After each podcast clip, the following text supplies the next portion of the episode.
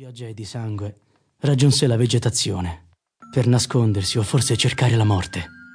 A Subiaco è facile avvistare scoiattoli, caprioli che passeggiano per i monti. Ma imbattersi in una cosa del genere, cosa significa? Sembrava un presagio di sventura. Abbandonai le congetture.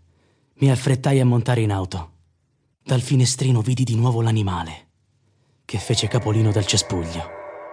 La volpe si leccava i baffi, passando la lingua sulle labbra, quasi a gradire di aver dilaniato se stessa.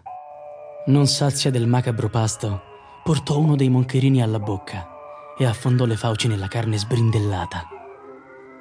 Gocce di sangue colavano dai canini. Mentre la cannibalizzazione era in atto, l'animale pareva sorridere. Mi osservava e riprendeva lo scempio, con un ghigno stampato sul muso. Ebbi un sussulto. Afferrai le chiavi e misi in moto la macchina. L'animale lasciò il banchetto e prese a fissarmi. Abbandonato il rifugio, avanzava verso di me. Le ossa tenevano il tempo nello slancio infernale. Era un'allucinazione o la volpe aveva preso a correre. In nome di Dio, cosa ha intenzione di fare? Pensai. Ero chiuso nell'abitacolo. Un animale così malconcio non avrebbe dovuto spaventarmi, eppure...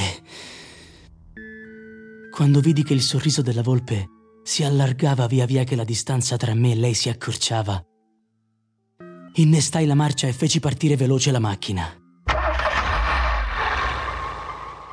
Ero sconvolto.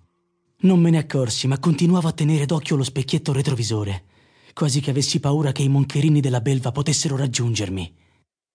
Cattivo presagio mi tornò in mente, non rendendomi conto che quello rappresentava solo l'inizio.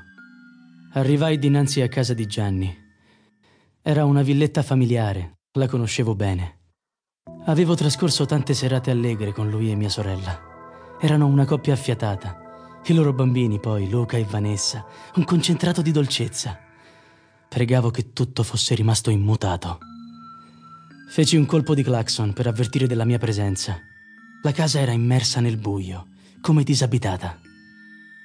Al secondo colpo di clacson comparve un tenue bagliore dalla finestra.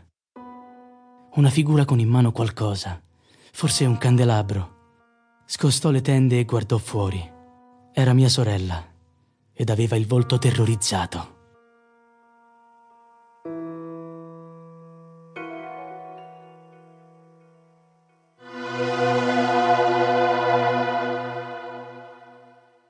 Che succede? La fissai negli occhi appena aprì la porta. Si mise a singhiozzare. Un tremore così forte che quasi le cadde il candelabro di mano. Una. una follia. Gianni, i bimbi! urlai pensando al peggio. I bambini sono al sicuro. Li ho portati da nostra madre. Li riprenderò soltanto quando questa storia sarà finita. Se mai avrà fine. Carla, vedrai che andrà tutto bene. Tentai di rassicurarla. Troveremo il modo di... Gianni è fuggito. Come fuggito? Mi vergogno a dirlo, ma forse è meglio così. Ma cosa dici? Ma hai contattato la polizia? No, no, è tutto così folle che io... La abbracciai. Le chiesi quel che mi sembrava più assurdo. Perché giri in casa con un candelabro? Vieni, andiamo in salotto. Beviamo qualcosa di forte. Ma promettimi che non mi prenderai per pazza. La osservai sorpreso. Gianni non voleva che si accendessero le luci. Aveva il terrore che attirassero i demoni. Mi tornò in mente la sua ultima farneticazione Sentii anch'io il bisogno di bere.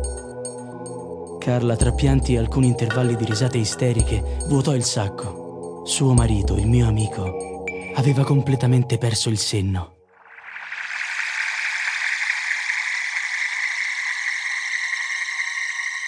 Mi rivelò che dopo il licenziamento non era più uscito di casa.